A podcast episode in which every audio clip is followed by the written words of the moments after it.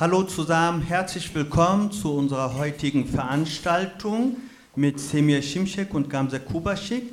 Wir wollen heute über den NSU-Komplex sprechen. Warum kein Schlussstrich?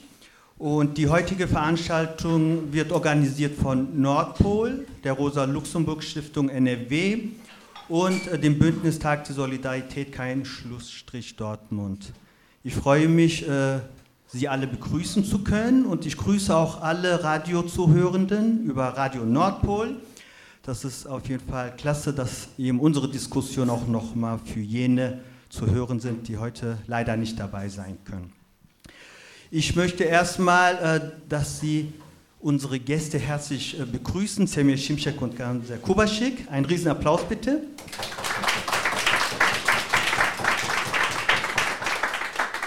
Mein Name ist Ali Schillen. Ich bin aktiv im Bündnistag der Solidarität Kein Schlussstrich Dortmund. Ich werde heute moderieren. Wir haben Semir Şimşek zu Gast. Sie ist die Tochter von Enver Şimşek, der am 9. September 2000 erschossen wurde vom NSU und er starb dann zwei Tage an den Verletzungen. Und Gamze Kubaschik ist die Tochter von äh, Mehmet Kubaschik, der am 4. April 2006 vom NSU ermordet wurde. Und äh, Anlass dieser Veranstaltung ist auch, dass wir an dem Jahrestag jetzt nächste Woche Dienstag an Mehmet Kubaschik erinnern wollen. Liebe Semir, du bist extra aus der Türkei angereist und ähm, kannst du sagen, warum es dir wichtig ist, hier in Dortmund wieder dabei zu sein? Du warst ja auch schon letztes Jahr dabei. Warum es mir wichtig ist, ich finde, dass wir an Gedenktagen zueinander stehen sollten, miteinander sein sollten und gemeinsam gedenken sollten, weil Gedenken ist wichtig. Gedenken ist Zukunft. Gedenken heißt, den Opfern einfach eine Stimme zu geben. Und äh, ich freue mich auch, an Gamses Seite sein zu dürfen an diesem Tag. Ähm, wir machen das ja, ich seit 2000 und sie seit 2006 ziehen wir ja am gleichen Strang, haben ja die gleichen Forderungen und ähm, ich möchte einfach bei ihr sein. Danke dir. Liebe Gamse, was bedeutet für dich eben diese Freundschaft mit Semir? Weil ihr kennt euch ja seit 2006. Ja, also die Freundschaft mit Semir bedeutet mir natürlich sehr, sehr, sehr viel und ich bin auch dankbar, dass ich sie kennenlernen durfte und dass ähm, sie 2006 auch äh, zu mir gekommen ist und sich vorgestellt hat und seitdem auch wir sehr enges Kontakt haben. Ähm, ja, ich freue mich umso mehr, dass sie dann auch an diesem Tag, was sehr schwer ist für meine Familie, uns unterstützt und ähm, ja, ich ähm, bin auch natürlich äh, sonst froh, dass wir ähm, in Dortmund eine große Unterstützung haben, dass viele Menschen am 4. April mit uns zusammen sind, um, zu, um gemeinsam an meinen Vater zu erinnern. Das ist ähm, für uns äh, sehr, sehr wichtig. Vor allem, das muss ich äh, immer wieder betonen, ähm, das war ja nicht immer so. Also es gibt, gab eine Zeit, wo wir alleine waren und in den Stich gelassen wurden. Und, ähm, und das war die Zeit, womit ähm, wir sagen können, die äh, schlimmste, dass wir diesen, ähm, ja, gesellschaftlich diesen Halt nicht hatten. Und ähm, da bin ich ähm, auch dem Bündnis sehr dankbar, dass ähm, wir gemeinsam vor allem äh, den 4. April zusammen erinnern und auf die Straße gehen aber auch vieles anderes machen, wie zum Beispiel ähm, den Kinderfest ähm, an, an dem äh, Mehmet Kubaschik Platz. Und äh, ja, das ist äh, für mich eine wichtige äh, Arbeit und äh, dafür bin ich sehr dankbar. Danke, Gamse. Ich werde jetzt auch mit einer schwierigen Frage beginnen. Es ist nicht leicht, aber es ist ja auch euch äh, wichtig, dass eben eure Väter nicht vergessen werden.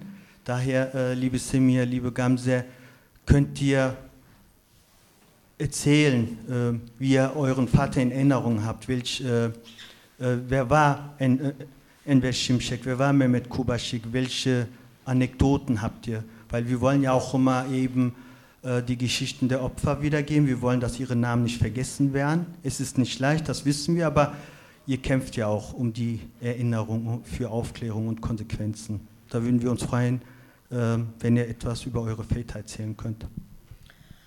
Also ich muss erstmal sagen, ich, äh, ich war ja damals, als er, ja, als er sterben musste, 14 Jahre alt und mein Bruder war 12. Ähm, ich bin eigentlich trotz allem dankbar, dass ich überhaupt mit ihm 14 Jahre erleb erleben durfte, weil im NSU-Komplex gibt es auch Kinder, die ihre Väter zum Beispiel nur zwei Jahre oder die schwanger waren, ihre Väter gar nicht kennenlernen konnten. Und ich weiß, wer mein Vater ist. Ich habe äh, viele Sachen mit ihm erleben können, dürfen. Ich, ich weiß, woher meine Wurzeln kommen. Und das ist schon für mich äh, erfreulich. Ähm, mein Vater war damals 38 Jahre alt. Ähm, er war Vater von zwei Kindern. Ich habe noch einen Bruder, der ist jetzt mittlerweile 35. Und äh, er war ein Blumengroßhändler. Ein, er war für mich ein sehr, sehr guter Familienvater, auch ein sehr guter Ehemann, wie meine Mutter das, wie meine Mutter ihn so heute noch beschreibt. Ähm, was, wir haben eigentlich so viele Sachen äh, gemeinsam. Ich habe so viele Anekdoten. Äh, ich esse heute immer noch so einen Snickers gerne, weil mich das total an ihn erinnert. Er hat mir immer einen Snickers gekauft. Und immer wenn ich so äh, am Kauf oder an der Kasse bin und sehe Snickers, dann äh, freue ich mich irgendwie. Dann kommt sein Gesicht zu, äh, zum, für mich zum Erscheinen und dann muss ich so lächeln. Ähm, er war ein Großhändler, er hat halt äh, viele Unternehmen gehabt, er hatte viele Mitarbeiter, er hat ähm, seine Steuern bezahlt, er war einfach integriert in diesem Land. Und ähm, für mich war er natürlich ein besonderer Mensch. Er war mein Vater. Und einerseits macht mich das auch so traurig. Äh, mir wurde das einfach vieles weggenommen. Äh, meine Kinder fragen zum Beispiel nach ihm nach, was, wie war er denn? Ähm, erzähl doch mal von ihm.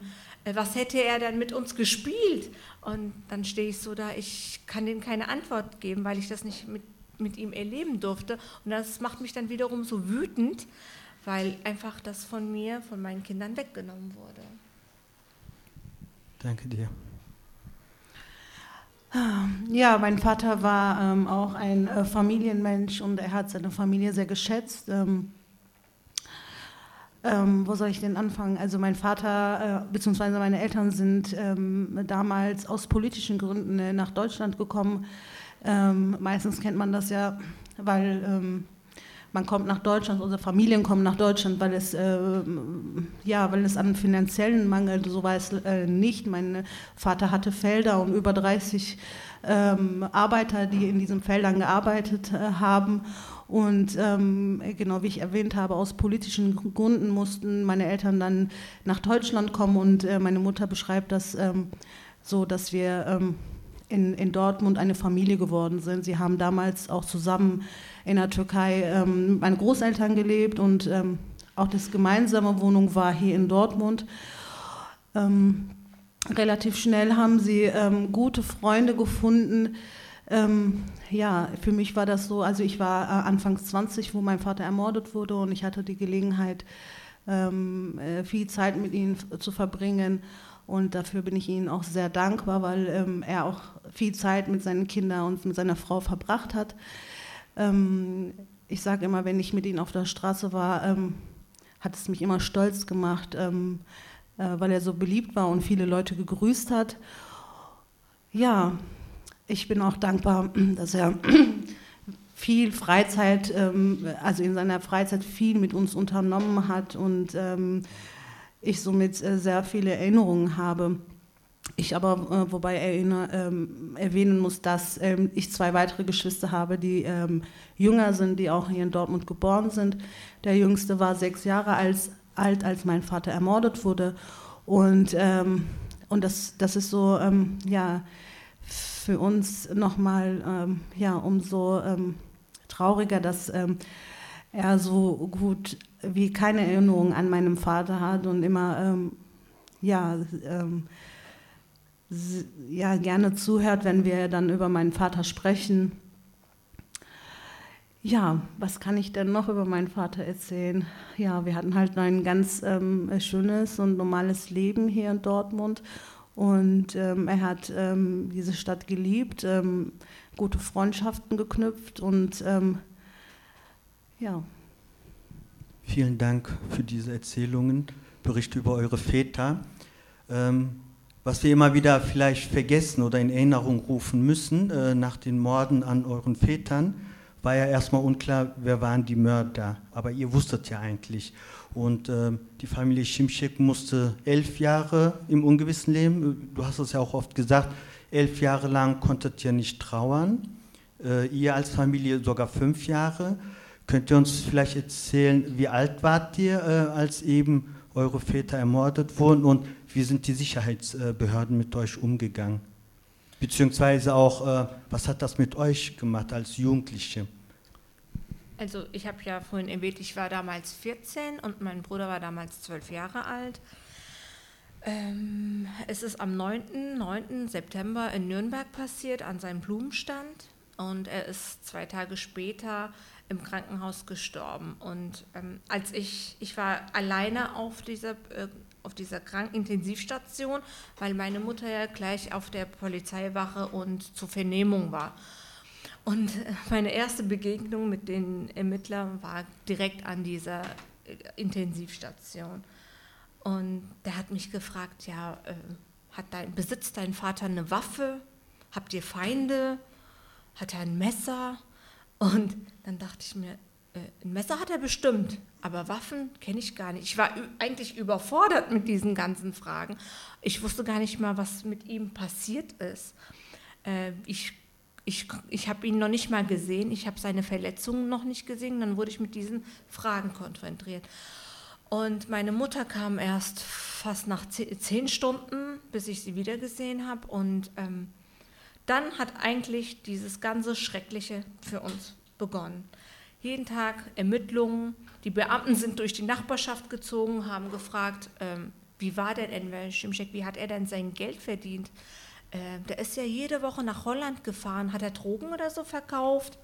Hat, äh, also da wurden einfach so Gerüchte und äh, in die Welt gesetzt, ob er vielleicht Drogen gekauft hätte von Holland, äh, wie er sein Geld verdient hätte, ob er, also ganz, ganz, ob es ein Ehrenmord sein könnte. Wir haben gesagt, äh, bei uns, wir kommen aus Isparta, aus einer Stadt äh, aus der Türkei, da gibt es sowas nicht. Wir haben nicht solche traditionellen Ehrenmorde, an die wir uns, sowas gibt es bei uns nicht. Dann hieß es, äh, gehört er zu irgendeiner Mafia. Also es wurde immer so mit Vorurteilen gegen uns rangegangen und ähm, ganzen Verdächtigungen. Dann haben sie so auch in der Nachbarschaft gefragt, äh, wie denn die Beziehung zwischen meiner Mutter und meinem Vater sei, ob er eine Geliebte hätte. Wir wurden eigentlich immer unter irgendwelchen ähm, Behauptungen ausgesetzt. Und ähm, so hat man, ein, wir waren eigentlich sozusagen elf Jahre lang Täter. Äh, er muss ja irgendwie diesen Tod äh, verdient haben. Da muss doch was sein. Ähm, man stirbt ja nicht einfach ohne Grund. So sind die äh, Ermittler mit uns umgegangen. Und wir haben ja auch immer recht früh gesagt, meine Mutter hat das recht früh gesagt, schauen Sie doch bitte mal nach rechts. Und dann hieß es, es fehlt ein Bekennerzeichen. Es kann nicht von rechts kommen. Er muss, er hat bestimmt Drogen geschmuggelt also die sind eigentlich auf dieser Drogenebene festgeblieben, weil er jede Woche nach Holland gefahren ist. Und also bis 2011, bis zur Enttarnung, durften wir ja eigentlich nicht Opfer sein. Wir haben eigentlich von den Initiativen Verein Hilfe im Jahr 2000 gebraucht, als ich noch 14 war. Ähm, da hat niemand bei uns angerufen und hat uns Hilfe angeboten. Oder er hat, niemand hat mal gefragt, wie es uns geht eigentlich. Nur die Freunde von, meinen, von meiner Mutter, von meinem Vater, die an uns geglaubt haben, die waren für uns da. Aber wir haben von der Gesellschaft her keine Hilfen bekommen. Und nach der Enttarnung, plötzlich sind wir zu Opfern geworden. Das war für uns eine Erleichterung, klar, dass wir einfach jetzt Opfer sein durften. Aber auch so schockierend, weil man die Erkenntnis, dass mein Vater aufgrund seiner Herkunft sterben musste, das war für uns so, hä, was ist jetzt passiert? Wir sind in Deutschland geboren, wir haben hier, wir haben hier studiert und da will uns jemand sagen, wir gehören nicht in diese Gesellschaft. Warum? Weil er eine andere Religion hat, anders aussieht. also dieses Erkenntnis, das war wirklich damit umzugehen für uns, für unsere Familien, auch natürlich für andere Familien, einfach schrecklich. Danke dir, liebe Semir. Gamse, möchtest du was erzählen? Ja, wie habe ich es erfahren? Also ich ähm, war damals äh, auf einem Berufskolleg für Konrad und Klepping. Ich bin gerade total aufgelegt, weil meine Klassenlehrerin heute auch hier sitzt. und ähm, ja, ich war auf Konrad und äh, Konrad Klepping und ähm, es war an einem Dienstag und äh, ein ganz normaler Schultag. Ich bin sonst äh, wie immer auch ähm, direkt zum Kiosk gefahren, um meinen Vater auch abzulösen.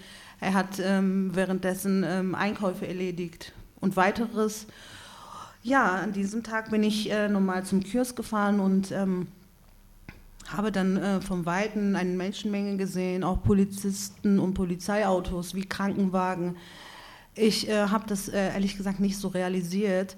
Und als ich dann äh, ja, kurz vor dem Kiosk war, habe ich äh, durch die Menschenmengen gehört, wie die gesagt haben, ähm, sowas wie, oh nein, da ist die Tochter und ähm, da wusste ich, es, es, geht, es geht um unseren Kiosk und irgendwas muss passiert sein.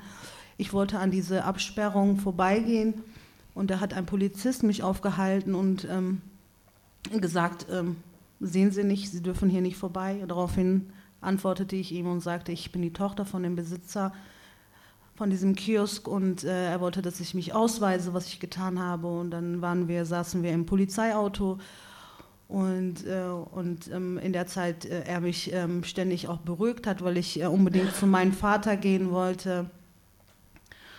Und ähm, ja, und daraufhin ähm, gab es noch dieses Gespräch wie, ähm, äh, Frau Kobasik, beruhigen Sie sich, Ihrem Vater geht es gut, er, ist, er hat eine leichte Verletzung. Ja, es hat, äh, es hat einfach so lange gedauert. Ich ähm, wollte einfach nur zu meinem Vater gehen und äh, kurze Zeit später kam ein älterer Polizist, der dann gesagt hat, ähm, und ich auch gemerkt habe von seinen Augen, dass da irgendwas nicht stimmt und er mir die, auch die Nachricht ähm, rübergebracht hat und gesagt hat, ähm, ihr Vater ist tot. Und ähm, als ich meine Augen geöffnet habe, war ich im Krankenwagen und ähm, habe dann von draußen noch meine Mutter gehört, die geschrien hat und sie ich war sowieso nicht mehr bei mir und ich musste ihr dann im Krankenwagen ähm, sagen, dass äh, mein Vater tot ist. Und ähm, ja, wir sind dann nach Hause gebracht worden. Meine äh, Geschwister sind ähm, aus der Schule abgeholt worden. Und ähm, am nächsten Tag, sehr früh, wurden wir von der Polizei abgeholt, meine Mutter und ich. Und ähm, wir wurden getrennt äh, zur Polizeiwache gefahren, wo wir dann äh, aussagen durften. Das hat ähm, ja, fast sechs Stunden gedauert. Und ähm, es ging ähm, ganz schnell los mit Fragen wie, ähm, äh, was ich mir vorstellen kann, wer mein Vater äh, ermordet äh, hat und ähm, ob ich weiß, dass mein Vater ähm, Geschäfte mit irgendjemandem gemacht hat, ob ich ähm, wusste, dass mein Vater Drogen verkauft hat ähm, an Jugendlichen. mir wurden äh, Bilder von äh, Männern gezeigt und äh, gesagt, äh, dass es Zeugen gibt, ähm, die bestätigen, dass äh, mein Vater ähm, mit diesen Personen oder einen von dem ähm, Geschäfte ge äh, gemacht hat. Und ähm, ja, als ich dann äh, später meine Mutter ähm, äh, getroffen habe, ähm, hat sie ähm, geweint und äh, das Einzige, was sie gesagt hat, war, ähm, die haben mir Bilder gezeigt von Frauen und ähm, dein Vater hätte ein Verhältnis mit denen gehabt und das stimmt doch gar nicht. Du musst denen sagen, dass es nicht stimmt und äh, du musst denen sagen, wie dein Vater war und ähm, diese Polizisten behaupten, ähm, äh, diese eine Frau gibt es und sie äh, hätte selber bestätigt, äh, dass sie ein Verhältnis haben und es gibt auch für all das, was sie befragt wurde, Zeugen, die bestätigen, dass es so war. Und wir haben dann erst später äh, durch den ganzen Akten erfahren, ähm, dass es überhaupt keinen einzigen Zeugen gab, der gesagt hat, dass mein Vater Drogen an irgendwelchen Leuten, vor allem an Jugendlichen, verkauft hat. Und ähm, dieser eine Polizist, also der Chef von denen, die damals ermittelt haben, äh, war sogar im Prozess damals und ähm, ich bin auch hingefahren mit meiner Mutter zusammen, um uns anzuhören, was, was sagt er. Er wurde befragt von einem Richter und äh, zum Schluss hat der Richter gefragt, was können Sie denn zu Mehmet Kubaschik sagen? Und das, dann sagt er, ähm, ich kann sagen, er hatte eine weiße Weste an und ähm, ich kann Ihnen gar nicht beschreiben, was für ein Gefühl das war, von äh, jemandem zu hören, der ähm, jahrelang was anderes behauptet hat und auch mit, also derjenige war, der die Gerüchte auf die Welt gesetzt hat, während wir in der Türkei waren und Fotos von meinem Vater an Nachbarschaft zum Beispiel gezeigt wurde und gesagt habe, hat er hier Drogen verkauft, haben Sie das gesehen? Er ist ja dafür verantwortlich und, und, und dieser Person sagt sowas. Also ich, ich kann gar nicht beschreiben, wie das für mich war. Und ähm, ihr habt ja immer wieder vermutet oder auch gesagt, dass die Mörder aus der rechten Szene kommen könnten. Und ihr habt leider auch schmerzlich äh, ja, diese Täter-Opfer-Umkehr äh, erleben müssen. Ihr wurdet nicht ernst genommen, ihr wurdet verdächtigt. Und ähm, ihr habt äh, aber als Familien äh, mit der Familie Josgard, also nach dem Mord an Halit Josgard, eben diese Schweigemärsche in Kassel und Dortmund organisiert. Könnt ihr sagen, wie es zu diesen Schweigemärchen kam, von wem die Initiative kam und wie die Reaktion, äh, sag ich mal, seitens der Freundinnen, Bekannten oder äh, aus der Gesellschaft war? Gab es eine große Unterstützung? Ihr habt es organisiert? Ähm, also wir haben die äh, Demonstration in Kassel nicht äh, mit organisiert, sondern äh, das war tatsächlich so, dass der Herr Josgat uns angerufen hat. Herr Josgat ist der Vater von Halit. Halit wurde zwei Tage später nach meinem Vater ermordet in Kassel. Ähm, er hat äh, unsere Telefonnummer von der Polizei bekommen und ähm, meine Mutter hat äh, mit ihm gesprochen und er hat gesagt, dass er um, uns unbedingt kennenlernen möchte und dass sie eine ähm, große Demonstration in Kassel machen wollen mit vielen, vielen anderen Leuten. Und ähm, ja, wir sind dann mit äh, Freunde und Bekannte äh, nach Kassel gefahren, wo ich auch zum ersten Mal Semia dort getroffen habe. Und ähm, ja, und seitdem haben, hatten wir auch dieses enge Kontakt zwischen den drei Familien. Ähm, wir haben dann später in Dortmund eine Demonstration gemacht. Äh, und zwar kam das so, dass ähm, also nach Kassel, ähm, wie ich auch gerade äh, berichtet und erzählt habe, dass wir, ähm, also es war, es war sehr schlimm, die Zeit war sehr, sehr schlimm. Die Leute mussten mich, ähm, mussten nur meinen Kopf sehen und dann haben sie nur gelästert und getuschelt. Ich kann zum Beispiel eine von einer Situation erzählen, ich war mit meiner Freundin in der Stadt, ähm, die auch eine Schülerin war von meiner Lehrerin, die heute hier sitzt.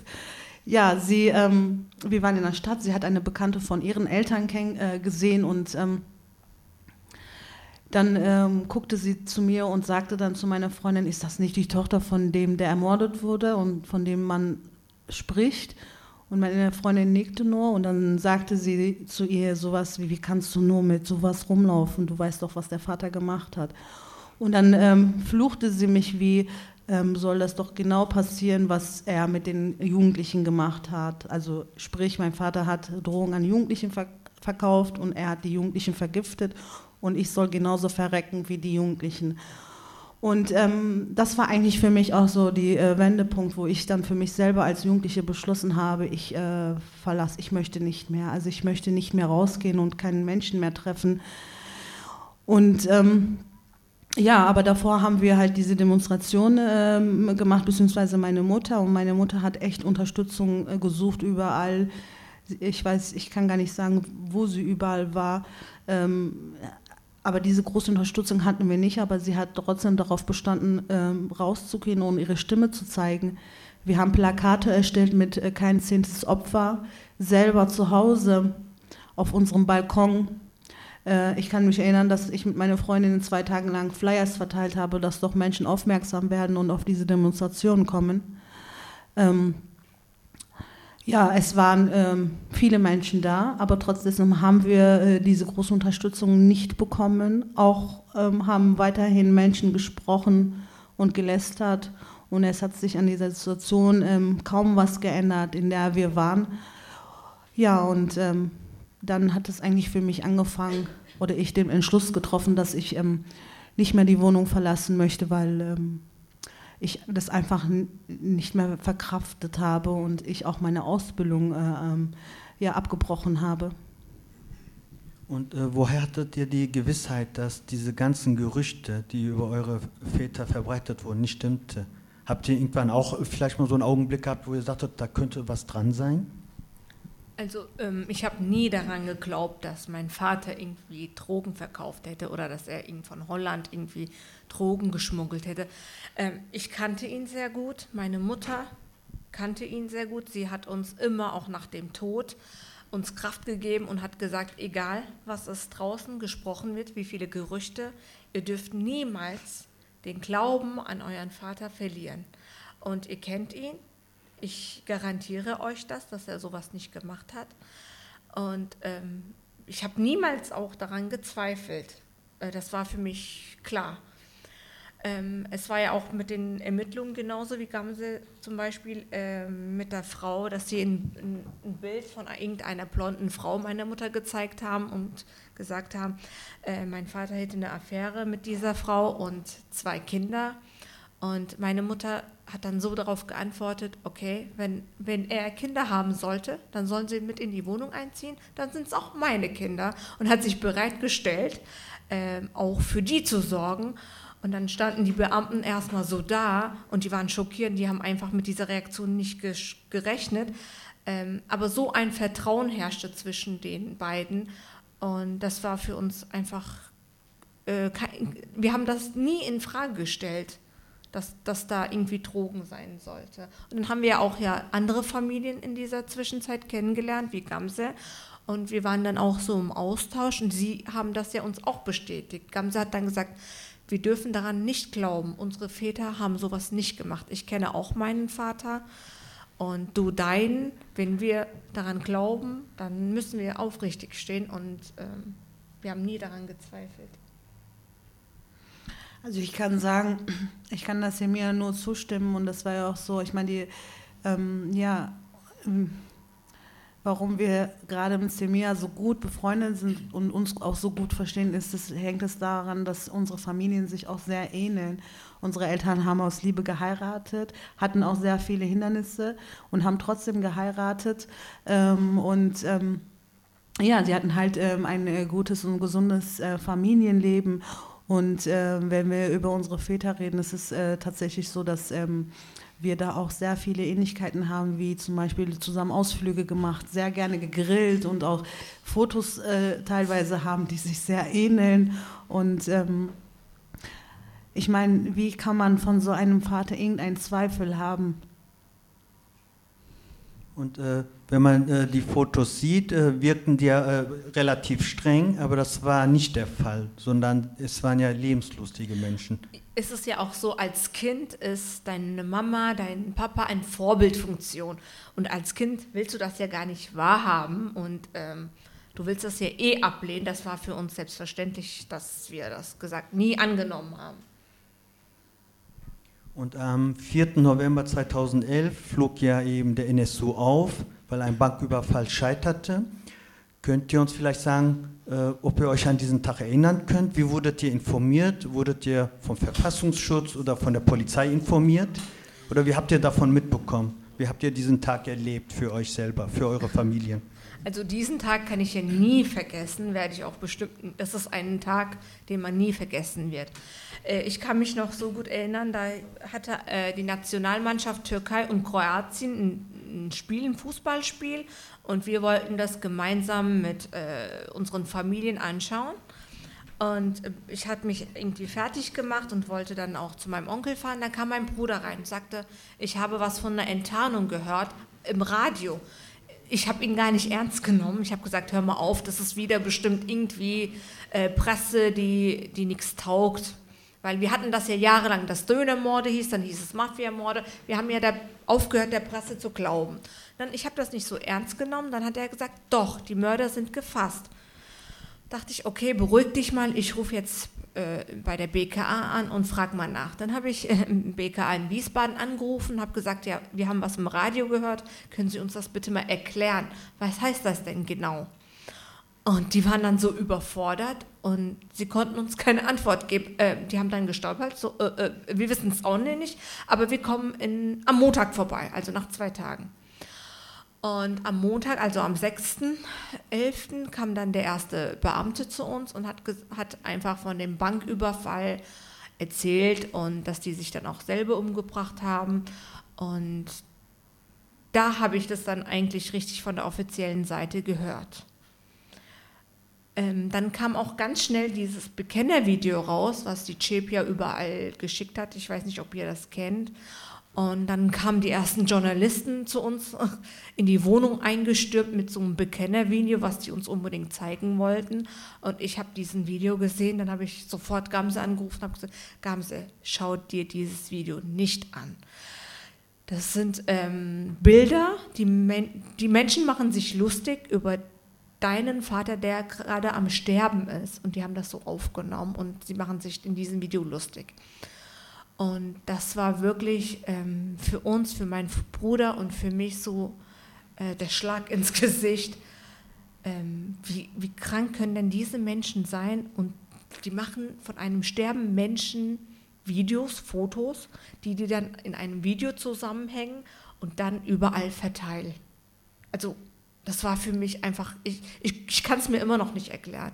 Dann habe ich sie angerufen, habe gesagt, Gamse, schau dir das bitte, bitte nicht an. Ich weiß, das ist schwierig, du bist neugierig, du willst wissen, was ist denn da drauf? Wie ging es ihm denn? Aber schau dir das bitte nicht an. Und so habe ich eigentlich, so hat dann dieses, dieser Prozess begonnen, dann die, die, die Enttarnung, dann waren wir auf einmal Opfer und die letzten zehn Jahre haben sich dann auch Initiativen gegründet und wir haben dann mit Gamse beschlossen, dass wir Öffentlichkeitsarbeit machen und versuchen einfach unseren Vätern eine Stimme geben, zu geben oder einfach mal darzustellen, was ist, sind denn für Pannen passiert im NSO, damit das nicht nochmal passiert. Und so lief es einfach. Also ich kann sagen, tatsächlich war das genauso, wie, wie Semea berichtet. Also ähm, sie sagt ja, die Polizei, die sonst immer da war, war an diesem Tag nicht da. Und genau war es bei uns auch so. Es war ähm, an einem Tag, wo meine Freundin mich angerufen hat und mich ständig gefragt hat, wie es mir geht, was machst du? Und irgendwann fand ich das sehr, sehr komisch und sagte ihr, warum fragst du mich das eigentlich? Und dann sagte sie, Gamse, ich kann gar nicht sagen, also ich kann dir nicht sagen, was passiert ist oder was ich gehört habe und gesehen habe. Guck doch bitte Nachrichten. Ähm, und ich sagte, wo soll ich denn gucken? Und sie sagte, mach einfach den Fernseher an und äh, da wird was über deinen Vater berichtet. Was ich gemacht habe und, ähm, ja, und äh, erfahren habe und an diesem Tag erfahren habe, wer die Mörder meines Vaters waren. Und ähm, viele fragen auch, fragen sich auch, was das, was das für ein Gefühl war. Also ich beschreibe das immer so, ähm, dass man jahrelang diese Last getragen hat mit sich selber und an diesem Tag auch sich aufrichten konnte. Und das, so war das tatsächlich bei mir. Aber wiederum dieses Gefühl, ähm, nochmal den Schlag ins Gesicht, obwohl man jahrelang wusste, es könnten nur Nazis sein, die deinen Vater umgebracht haben. Aber man nimmt das trotzdem nicht wahr oder man hat das an diesem Tag äh, nicht, ähm, ja, nicht verkraften können, dass es so ist, dass ähm, irgendwelche Personen meinen Vater ermorden, nur weil er anders aussieht, ähm, ja, weil er nicht deutsch ist. Ähm, er, hat, er hatte keine andere Nationalität, er war deutsch, aber er äh, kommt aus der Türkei und das war echt ähm, erstmal ähm, schwer danach für mich, ähm, ja, damit umzugehen, um das zu verkraften. Die Polizei kam dann nach einer Woche später und wollte dann mit uns sprechen. Meine Mutter wollte die erstmal nicht reinlassen und dann waren sie doch drin und, ähm, und ähm, die wollten uns halt die Nachricht ähm, übermitteln. Und ähm, meine Mutter hat gesagt, das braucht ihr gar nicht, wir haben das durch die Medien erfahren. Und ähm, ja, dann ähm, gab es da halt ähm, eine Auseinandersetzung. Und ähm, aber die Polizei nur ständig gesagt hat, äh, wir machen unsere Arbeit, wir haben nur unsere Arbeit gemacht. Und ich aber doch trotzdem gemerkt haben, ähm, einige von denen ein echt schlechtes Gewissen hatten. Und ja, so haben wir uns auch von denen verabschiedet und dann haben wir auch nichts mehr von denen gehört. Nachdem eben der NSO aufgeflogen ist, äh, gab es ja kurze Zeit später, also im Februar 2012, eben diese nationale Gedenkfeier, wo die Angehörigen der Opfer eingeladen wurden. Könnt ihr über diese Gedenkveranstaltung erzählen, weil ihr wart ja auch auf der Bühne, ihr habt auch gesprochen und die äh, damalige Bundeskanzlerin äh, Angela Merkel hat dann auch ein Versprechen gegeben. Ja, wir waren zusammen mit Gamse äh, an der Gedenkveranstaltung. Wir haben eine Kerze angezündet und uns wurde Hundertprozentigkeit Aufklärung versprochen. Ähm, jetzt fragst du dich, wurde es aufgeklärt? Habt ihr noch Fragen dazu zum, Pro zum Prozess oder zur Aufklärung? Ganz viele. Ähm, denn es ist nichts aufgeklärt, nach meiner Ansicht, weil wir wissen immer noch nichts von dem Netzwerk. Es muss in Nürnberg ein Riesennetzwerk gegeben haben, die diese äh, Täter unterstützt haben. Weil wie kommt man an einen Blumenhändler? Wie kommt man in eine Änderungsschneiderei, die in einer Sackgasse liegt? Es muss ein Riesennetzwerk dahinter stehen, aber gegen die wurde nicht ermittelt.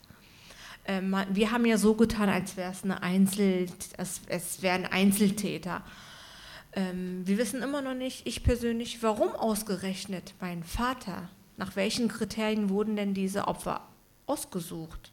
Was hat die denn verbündet? Nur weil die anders aussahen? Weil die einen anderen Namen haben? Schimschek, es wird anders ausgesprochen. Ja, also warum ausgerechnet mein Vater? Ich habe noch sehr, sehr viele Fragen. Und ähm, es wurde nicht aufgeklärt. Ich möchte wissen, wer hinter diesem Netzwerk steckt. Wer hat die denn unterstützt?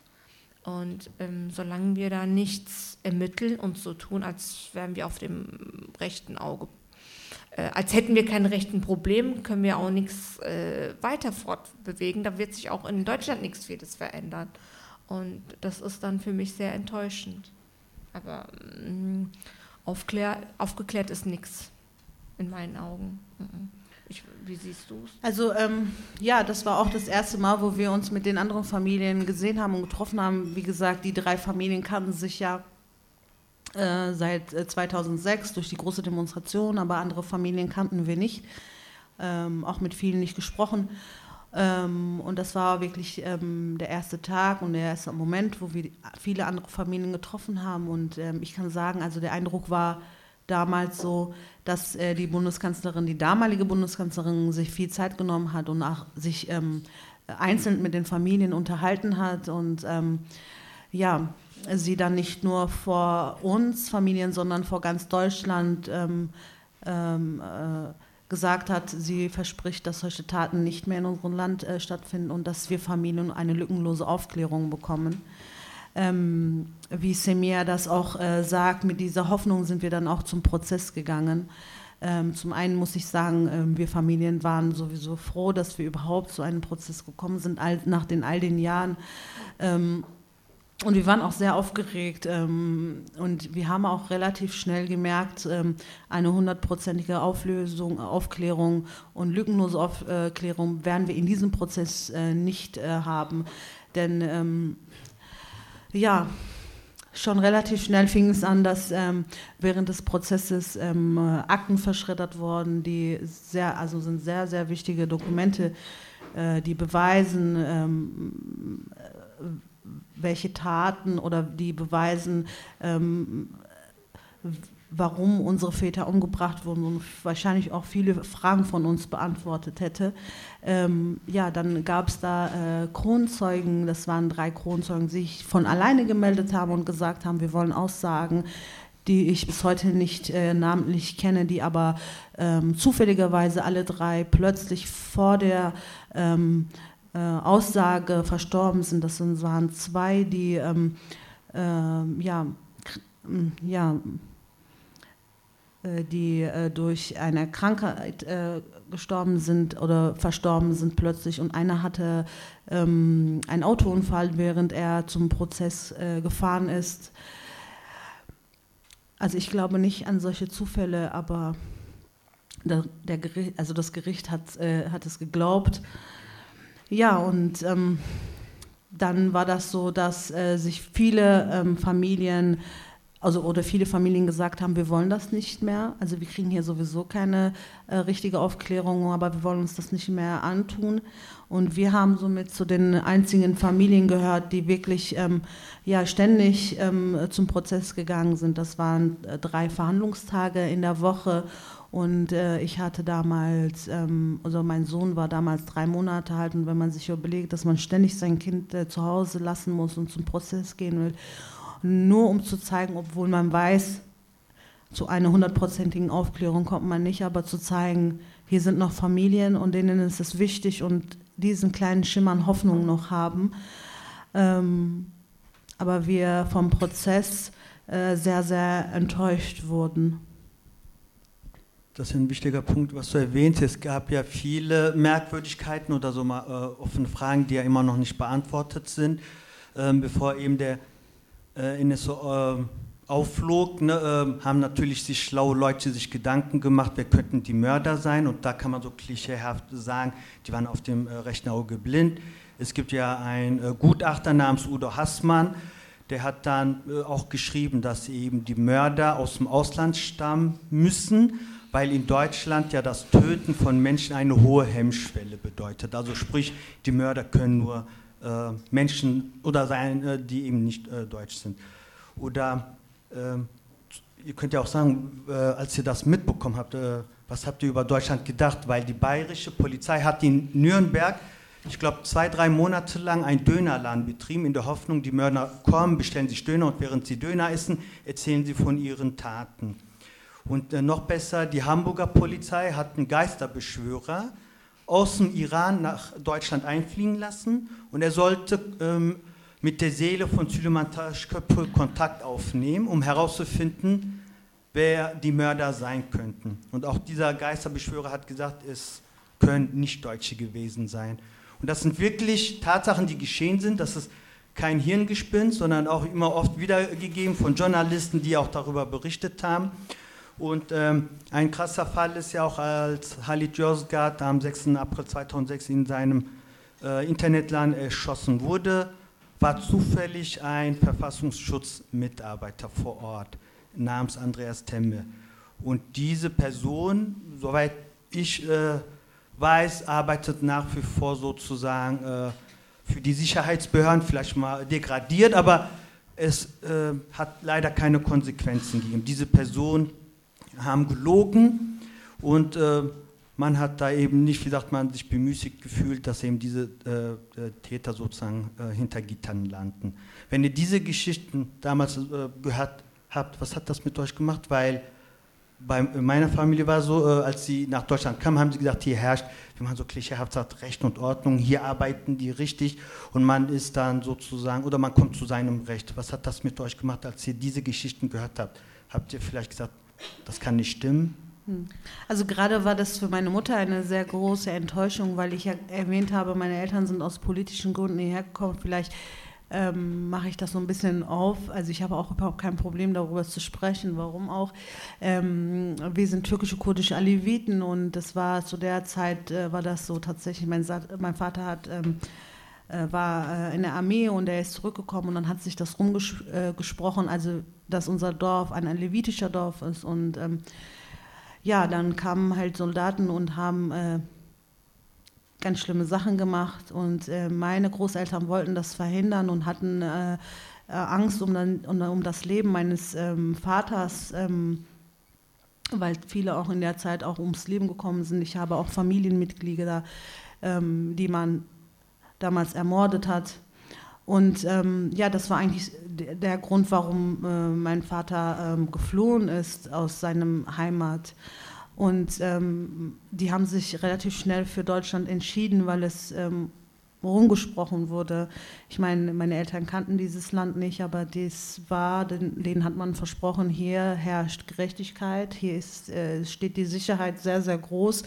Und das war natürlich sehr, sehr wichtig für meine Familie. Und deswegen ähm, waren, sind wir nach Deutschland gekommen. Und ähm, da kann man sich vorstellen, was für eine große Enttäuschung da bei meiner Mutter ist.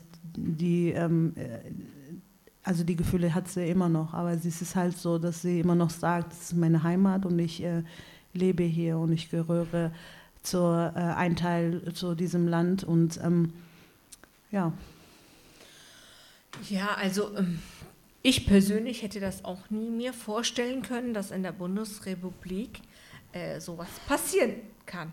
Und ähm, auch wenn ich das in der Türkei so erzähle, dass das und das und das ist mir in Deutschland passiert, ähm, dann gucken die erstmal die Leute in der Türkei wie. Das kann doch gar nicht sein. Wir reden von Deutschland. Deutschland, äh, du kannst noch nicht mal ohne Führerschein fahren. So erzählen die uns das, so herrscht Ordnung.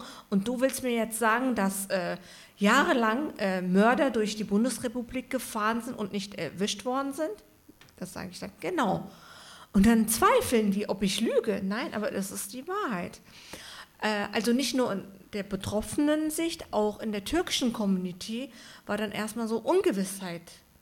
Äh, was, das kann doch gar nicht passieren. Deutschland ist doch sicher. Wir fühlen uns doch wohl. Das hat dann so ein Umdenken eigentlich gebracht, denke ich mal, dass man sich dann einfach gefragt hat, wie sicher bin ich denn in, in Deutschland? Bin ich überhaupt hier noch sicher? Das war dieses Umswitchen, denke ich mal. Vieles kam raus. Ne? Wir haben viel von dem strukturellen Rassismus auch erfahren oder man hat viel darüber diskutiert. Habt ihr das Gefühl, wir als Gesellschaft haben aus diesem NSU-Komplex gelernt?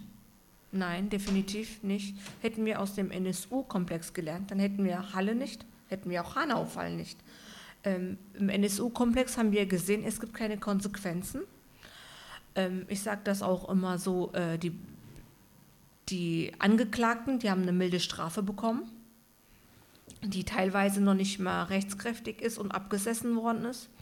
Der Herr Schulze, der, hat, der war der Einzige, der Beitrag geleistet hat und sich bei uns entschuldigt hat. Er hat die meiste Strafe bekommen, weil er Beitrag zur Aufklärung gesorgt hat. So sehe ich das. Und die anderen, die haben nichts gesagt, aber haben die mildeste Strafe bekommen. Ähm, da wurden keine Konsequenzen gezogen. Hätte man richtig konsequent gehandelt und hätte man die Strafen richtig angesetzt, hätten wir oder hätten die Behörden untereinander gut kooperiert, miteinander gut gearbeitet, hätte man Informationen weitergegeben, ähm, dann hätten wir auch vielleicht meinen Vaters Fall nicht verhindern können, aber Gamses Vater wäre definitiv am Leben. So sehe ich das. Oder äh, auch die gesellschaftliche Entwicklung. Es hätte wirklich keinen Fall Hanau gegeben, auch nicht Halle, wenn die Behörden miteinander kooperiert hätten. Das ist ja eindeutig, das sehen wir ja auch an diesen anderen Fällen. Also ich stimme der Semia da vollkommen zu. Also ich muss da noch dazu was sagen. Ähm, der NSU-Prozess ähm, hat schon eines bewirkt, ähm, und zwar gesellschaftlich, dass ähm, viele Menschen, also ich glaube, wir alle wussten schon auch vor dem NSU-Prozess, dass wir ein Problem haben und ähm, dass wir ein rechtsradikales Problem in unserem Land haben, aber viele sich die Augen äh, geschlossen haben und nicht geöffnet haben, vor allem den Mund nicht geöffnet haben. Und äh, das war so im NSU-Prozess ähm, äh, ein Wendepunkt und ich kann gar nicht beschreiben, äh, wie viele Menschen vor diesem Gericht äh, standen und um uns ähm, äh, ja, Kraft zu schenken. Und ähm, ähm, wir waren selber ja sehr, sehr äh, verblüfft. Immer jedes Mal, wenn ich da war, waren so viele Menschen da und ähm, äh, die uns auch äh, nicht alleine lassen wollten an dem Prozess und uns begleiten wollten ähm, das war schon so ein Wendepunkt. Also der NSU-Prozess hat, äh, hat äh, gesellschaftlich viel verändert.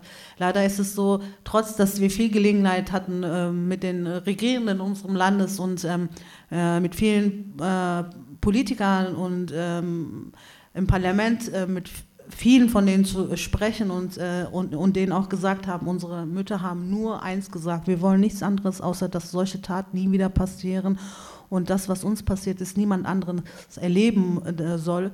Und äh, trotz dessen wurde ähm, ähm, auf dem Landesebene nichts verändert. Und das ist so das größte Problem, was wir haben.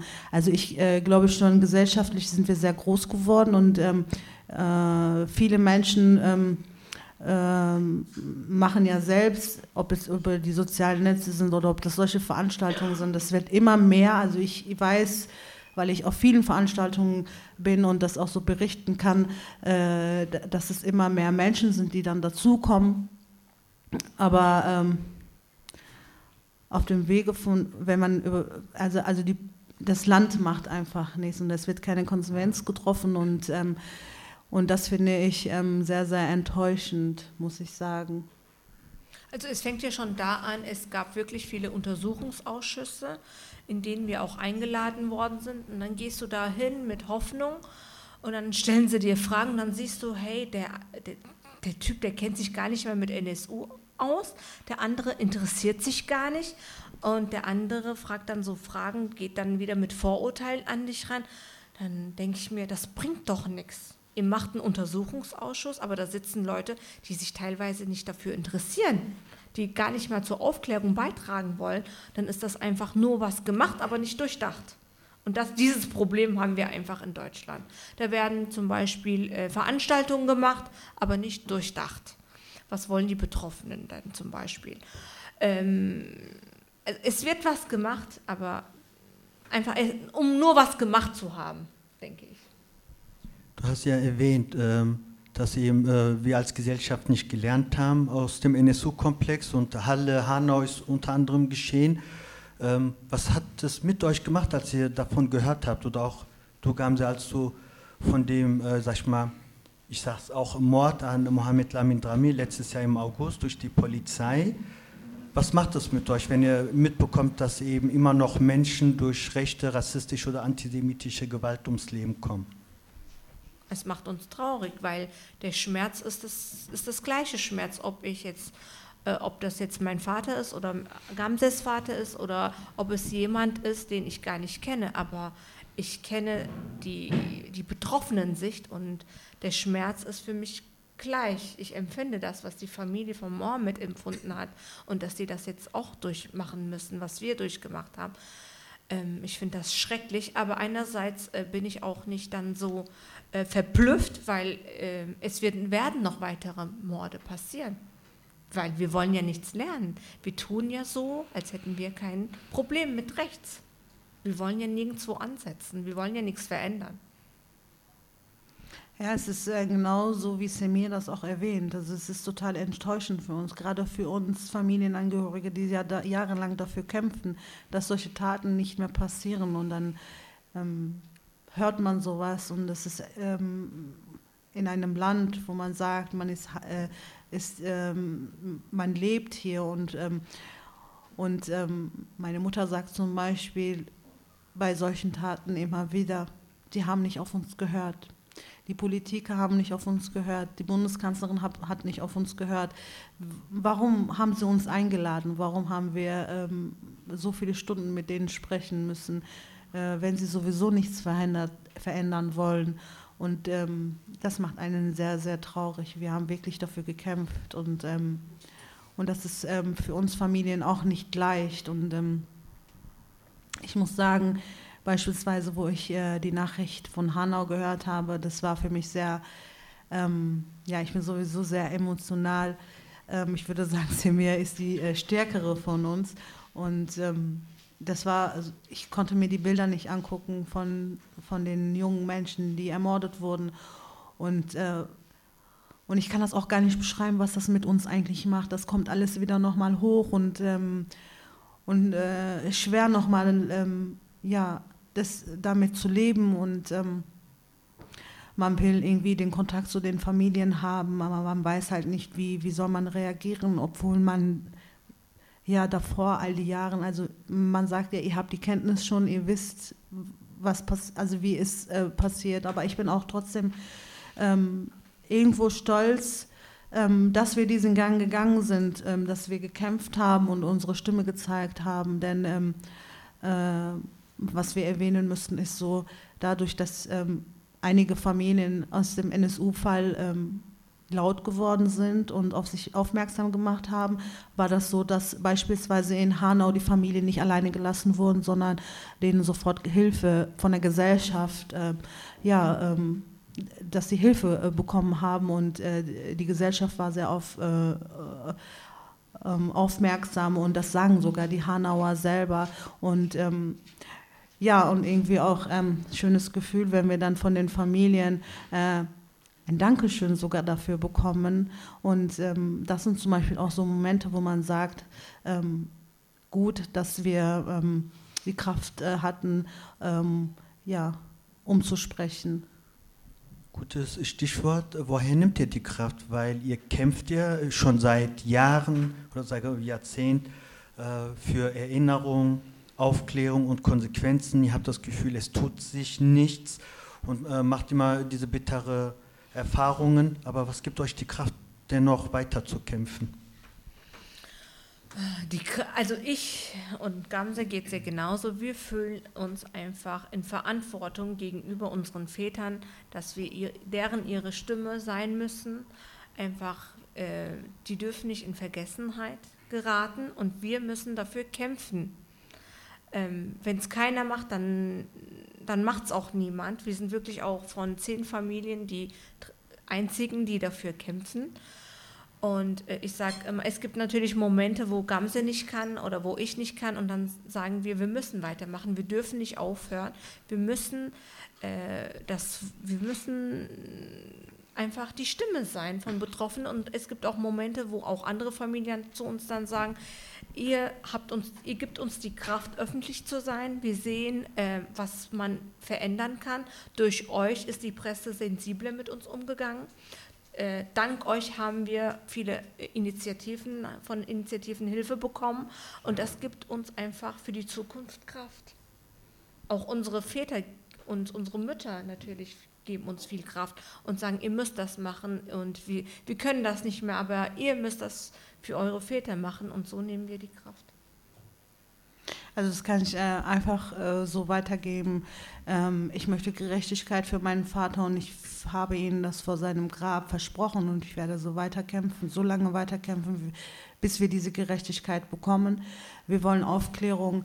Wir stehen immer noch heute hier mit ganz, ganz vielen offenen Fragen, die nicht beantwortet wurden und es ist ähm, sehr, sehr schwer, ähm, äh, damit zu leben. Und ähm, zum zum anderen ist das, äh, also kommt die Kraft auch natürlich von den, von den anderen Familienmitgliedern. Ich meine, wir haben jetzt eine sehr große äh, Vernetzung ähm, mit den anderen Betroffenen, wo wir äh, uns gegenseitig auch Kraft geben und das äh, tut sehr gut. Vielleicht da noch so ergänzend eben, äh, einige haben es ja auch mitbekommen, dass eben äh, Betroffene rechter, rassistischer oder antisemitischer Gewalt in Deutschland sich organisieren um sich äh, solidarisch zu unterstützen, Kraft zu geben, weil sie wissen, äh, nur gemeinsam können sie dann auch mehr erreichen. Und äh, eine, sag ich mal, äh, große Aktion, wo wir auch diese Solidarität erlebt haben, war ja eben diese große Demo im November, wo wir dann auch nochmal an Mohamed Lamin Drameh erinnert haben, oder besser gesagt der Soli-Kreis, in Kooperation, äh, in solidarischer Kooperation mit vielen weiteren Initiativen, wie der Initiative Uri Jallo, die da waren und eben da versucht ja viele Veranstaltungen auch durchzuführen. Ähm, könnt ihr sagen, was euch diese Solidarität bedeutet? Äh, warum ist es so wichtig auch für euch, dass ihr euch mit den Betroffenen aus Halle, Hanau oder auch München organisiert? Ne, äh, äh, habt ihr das Gefühl, da könnte daraus mehr sich entwickeln? Also wir hatten ja damals niemanden, die uns irgendwie äh, unterstützt haben oder uns einfach gesagt haben, was wir tun müssen, weil wir standen alleine da, wir haben unsere Anwälte alleine aussuchen müssen, wir haben eigentlich alles alleine machen müssen sozusagen. Und wenn wir jetzt so ein Netzwerk haben, wir können sagen, welcher Anwalt in der Verteidigung gut ist äh, oder einfach den Rat geben, wo sie Hilfe haben können.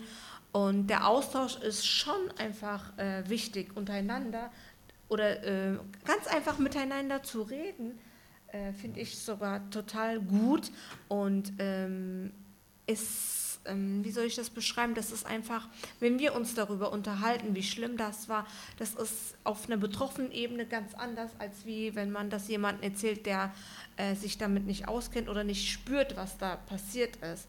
Und viele brauchen einfach den Austausch, weil sie es auch nicht mit jemandem, vielen anderen nicht besprechen können. Und, oder sie wollen speziell mit Betroffenen darüber sprechen.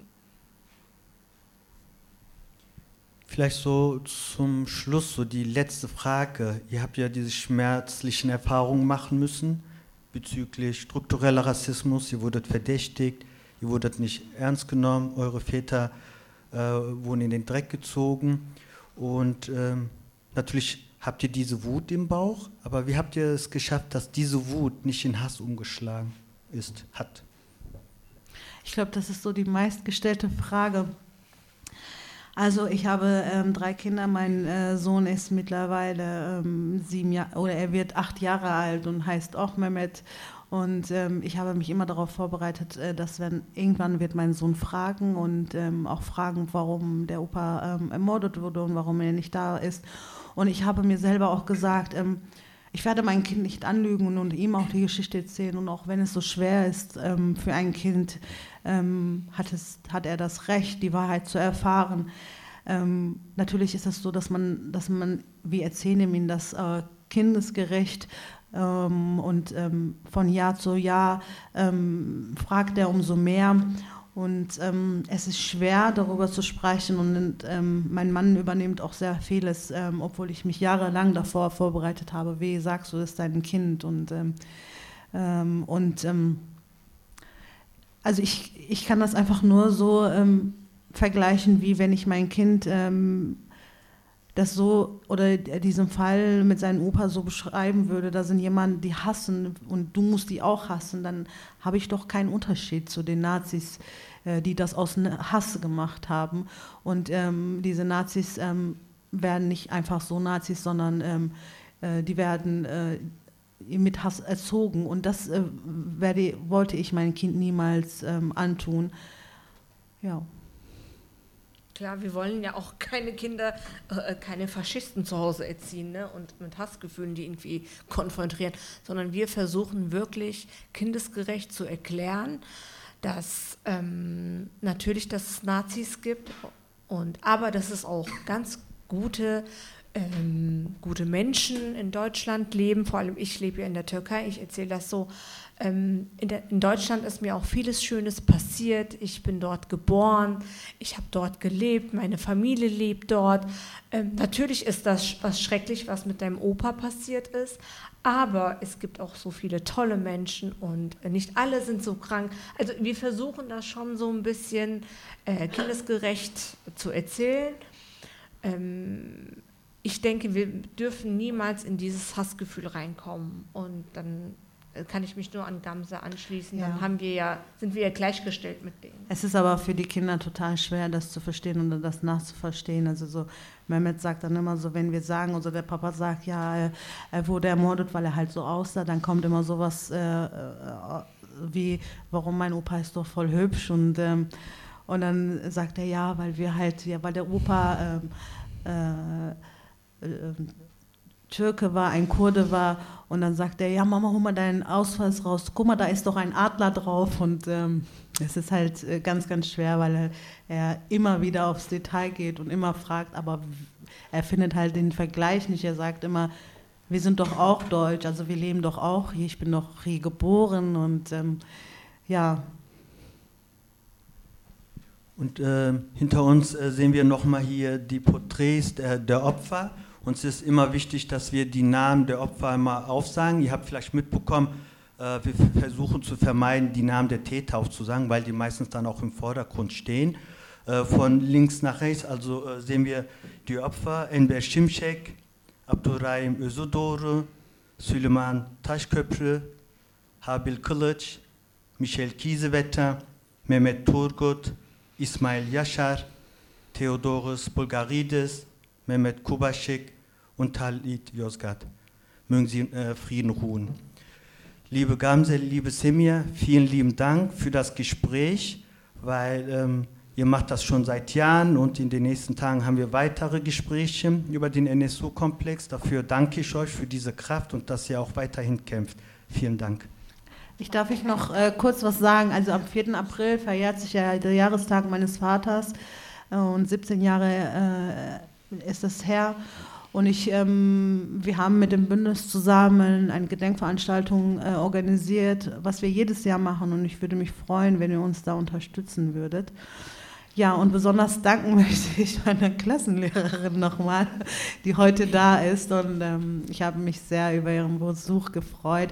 Und ich äh, nochmal erwähnen muss, ähm, weil ich die Gelegenheit gerade nicht ähm, bekommen habe, ähm, oder du mich gar nicht gefragt hast äh, dass tatsächlich meine Klassenlehrerin, die heute hier sitzt, ähm, äh, somit auch einer der einzigen war, die ähm, sich ähm, ja, mit mir äh, sich äh, hingesetzt hat nach der Schule und wir äh, zusammen sehr, sehr viel gequatscht haben. Und danke dafür.